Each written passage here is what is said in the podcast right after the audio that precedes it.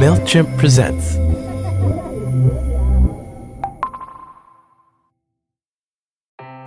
Ever heard of a cluster? You know, it's when marketers group all their customers, regardless of their different behaviors, into one big mess. But with MailChimp, you can use real time behavior data to personalize emails for every customer based on their browsing and buying behavior, turning your customers into customers. Intuit MailChimp, the number one email marketing and automations brand. Based on competitor brands' publicly available data on worldwide numbers of customers in 2021 and 2022. Availability of features and functionality vary by plan, which are subject to change. I felt comfortable because at that point, Robin and I were good friends. You know, our kids were friends. The kids would have play dates. So we trusted each other with our children. And how can you not trust that person that you trust with your child to also be a good business partner? Antje Danielson is an academic who studies energy and the environment. And in 1999, back when she was a researcher at Harvard, she had a great idea. They had these car sharing companies in Europe, and she thought, what if we brought car sharing to America?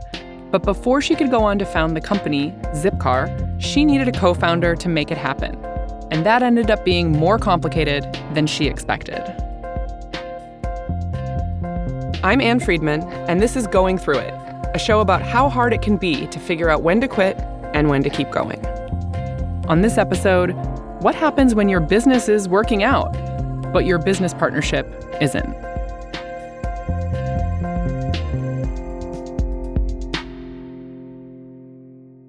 There was one moment that decided whether Zipcar would happen or not.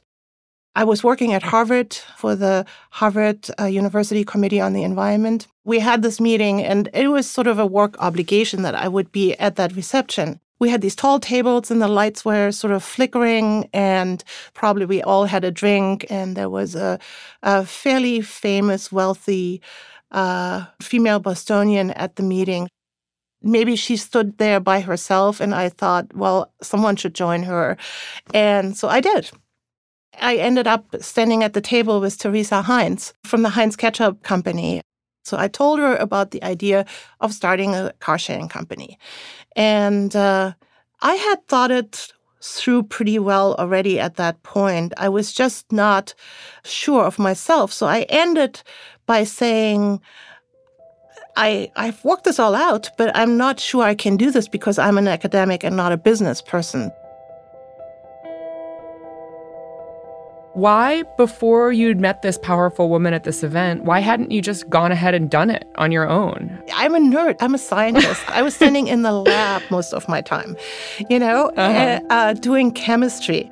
And the reason why I had come up with this idea of doing something about climate change is I had my first child a few years before that. So at that time, he was about six. And when he was born, I was like, I really want to make a difference that goes beyond my generation, that does something for his generation as well. And is that how you pitched the whole car sharing idea to Teresa Heinz? Well, first of all, I had based all my thinking on the car sharing companies that already existed in Europe, and most of them were really low tech. I mean, you have to imagine at that time in Europe, they were putting boxes on trees, and people had to get the car key out of that box and so forth. So I did not want to go that way. And um, the internet had been around. So all these things came together at this point of time where we decided to make Zipcar an internet based company. Which I have to say is pretty forward thinking for the late 90s. And so, what did she say to that?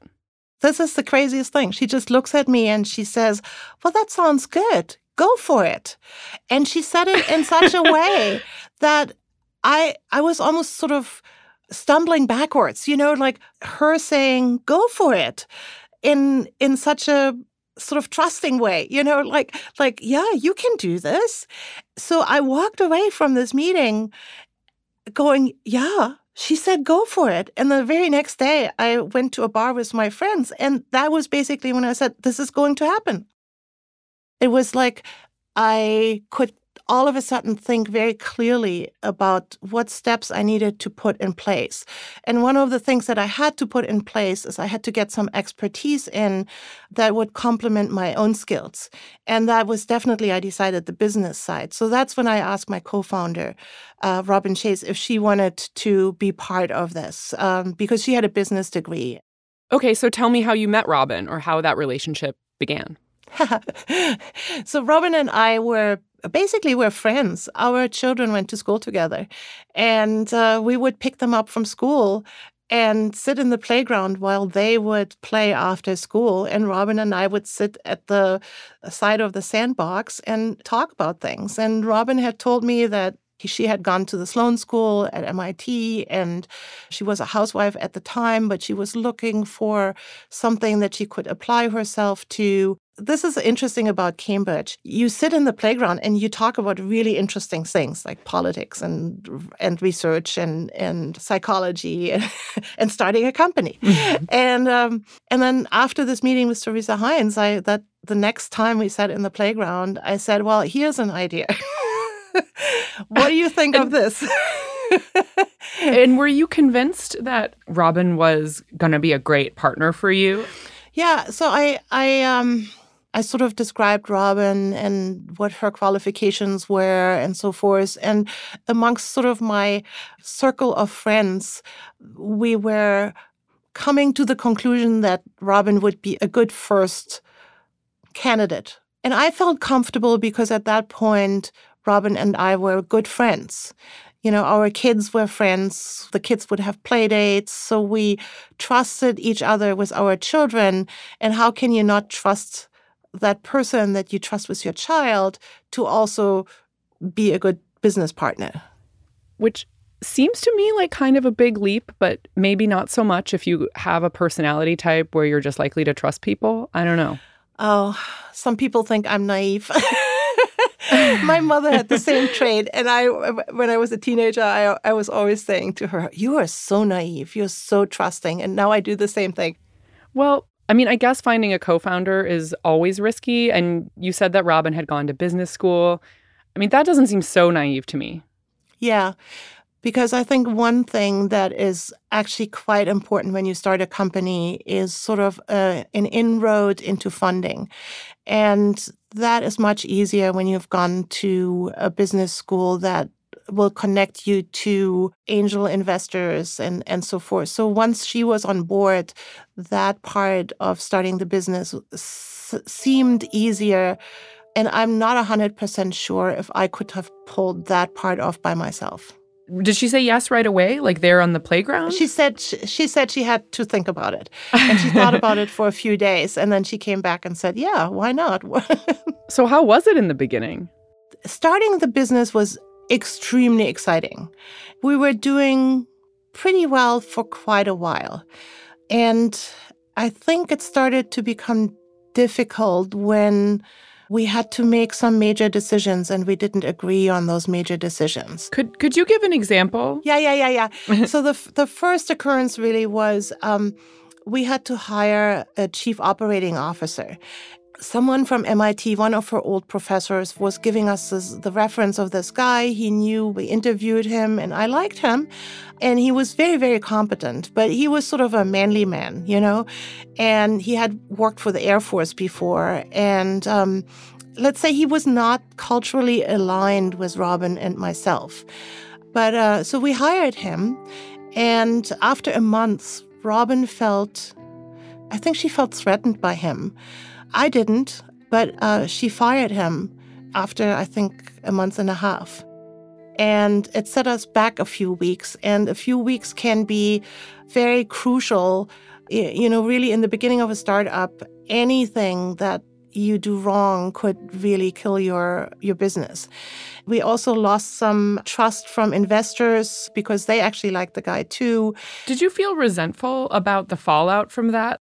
You know, I'm not that type of type of a person. I ha- it's it's so funny because I'm a super positive person and I'm really trusting of fate and people.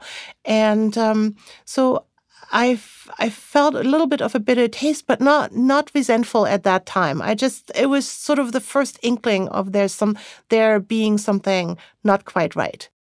Was there a moment where you were like, "Oh wow, this has gotten really difficult," or this is sort of affecting yeah. our ability to effectively do what we want to do? Yeah, there was. So when we started off, we had 50-50 shares. So I had 50%, she had 50%. And after a year and a half, she said she wanted to have more than 50% of the shares. And I didn't see why. Honestly, I worked just as hard as she did. She just uh, kind of portrayed it as if she was doing more work than I was doing. And uh, that was true, actually, because she was a paid employee and we had made the decision that she would be our first employee while I still had a position at Harvard at that time. Uh, so she was basically an employee. And I tried to explain that to her, and uh, it just didn't sink in with her.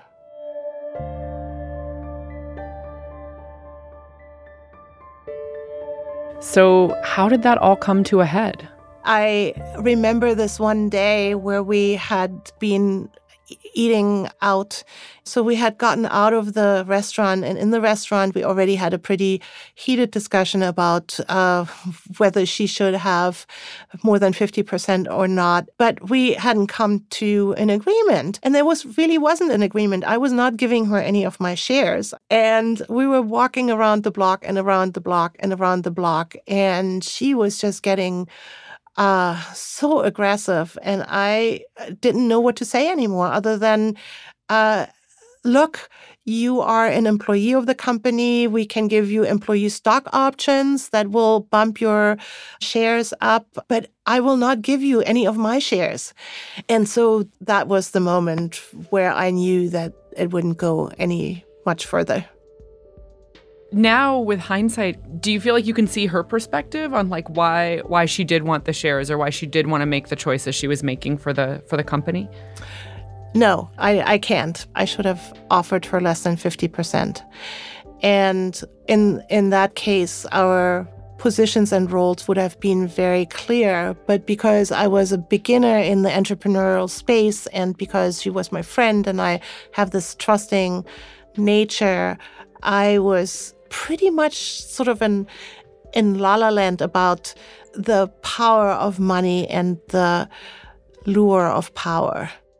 In fact, when I think back to that moment, I just go, that was the biggest mistake I ever made. And then what happened? It was after a meeting with our advisory boards that she basically said, you know, you have to go. Whoa. yeah. What was your gut saying in that moment? Oh my gosh, I was I was going out of our office going like, "What just happened?" and I sort of just came out of her office, sat in my chair, and and um, one of our employees, Larry, was standing there, and I just looked at him, and he and I said to him, "She just fired me." what did Larry say? Larry, Larry just looked at me and was like, "No way." and then I just packed up and went home. And um, I can't believe that you can like laugh about this moment now. Well, it's a long time ago. At what point did you come to the conclusion that you were going to leave and that you weren't going to fight her on it? I was probably home around one or two o'clock, and I brooded over it all afternoon. And by the evening, I had worked out a plan. The difficult part was that I had actually just quit my job at Harvard, and I was supposed to start working full time for Zipcar with a paid salary, basically what? imminently. yeah. And I was also the breadwinner for my family. So, oh my God. It, it was an existential situation for me, actually. I just had to keep it together to get it going. I could have put up a fuss and I could have made a huge deal of it. But at that point, we had had so much press and we were such a sensation that I think the press would have just had a hoot, tearing us apart and taking this these two women who thought they could start a company and now they're getting into a cat fight and so forth. I was just afraid that that would be the end of the company. And so I said, okay. And then I negotiated a deal that was pretty good and I left. Was there anyone who tried to talk you out of it? Who said, "Look, this was your idea. This is your company. Like you you shouldn't leave." All of all, almost all my friends. And and my children are still so bitter about it. what what did they say to you? What are the kinds of things that they said when you told them you were leaving uh, or considering it? Uh, uh, they they basically said I should have sued and I should have made sure that she was kicked out. Actually, you know, she had to leave pretty soon afterwards as well because she screwed up an investment deal and the board didn't take kindly to that either. If you could time travel back to maybe just after that conversation you had in the hotel lobby with Teresa Heinz, what would you tell yourself about starting a business like Zipcar, about going into business with friends or about trying to embark on a startup? What did you learn? I, I would say the first few months were wonderful to do this with a friend. And uh, maybe I could have safeguarded a little more and put some ground rules in place to salvage the friendship and and so forth. I was just not very good at that. Like well like what sorts of ground rules? I mean, I speak from personal interest. I have a business with some friends and I would love your advice on what are these specific things that you wish you had done to make that a healthier working relationship. Just anticipate that your relationship is going to change that the friendship might just sort of go into the background.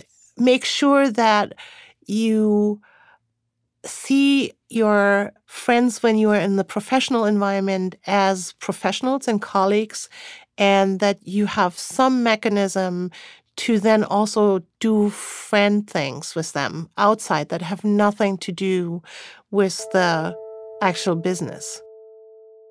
Do you ever think about what would have happened if you hadn't agreed to leave? Like what what would have happened to you and the company if you'd said, "No, I'm going to dig in and stay here?" Oh, that would have been mayhem. I, you know, I would have taken a lawyer. She would have taken a lawyer. We would have ran up uh, lawyer bills, which would have been very difficult because because I had just quit my job, and and literally every penny we had was in the company, and um, the atmosphere in the company itself would have changed dramatically. Trying to pull something like this off in a toxic environment where the two founders sort of don't talk with each other and sue each other, that that's just impossible. I think the company would have gone belly up. And what about Robin? Do you guys still talk or? Robin and I still don't talk. so we live in the same town and we still don't talk. So So how do you feel then about um, you know, the fact that the company continues to be a success and to be out in the world and to to grow. What do you feel when you see the Zipcar pop up in the news or when you hear about it? Like, what's the feeling that you get in your in your heart and your chest and your stomach? Oh, I'm so proud of it. uh, I don't know if you know, but Zipcar was acquired by Avis. And so the other day I was in Texas doing some work at Texas A&M and I flew into Houston and there in the Houston airport in the rental car area there is this big Zipcar sign and uh, I just want to go around and tell everyone me, me. I'm pointing towards myself right now. this, this, this is, this was me. Antje Danielson still lives in Cambridge, Massachusetts, where she is the director of education at MIT's Energy Initiative, and she continues to work alongside friends. Though, after her experience with Zipcar, she has created strict boundaries for herself. You know, in the workplace, we're colleagues. When we're out of the workplace, we're friends. Going Through It is an original series from MailChimp, and I'm your host, Ann Friedman. And my personal Teresa Heinzes are Eleanor Kagan, Megan Tan, Gabrielle Lewis, and Claire Tighe. This episode was edited by Joel Lovell. It was scored and mixed by Hannis Brown. Thanks to the nutty professor Max Linsky and everyone at Pineapple Street Media.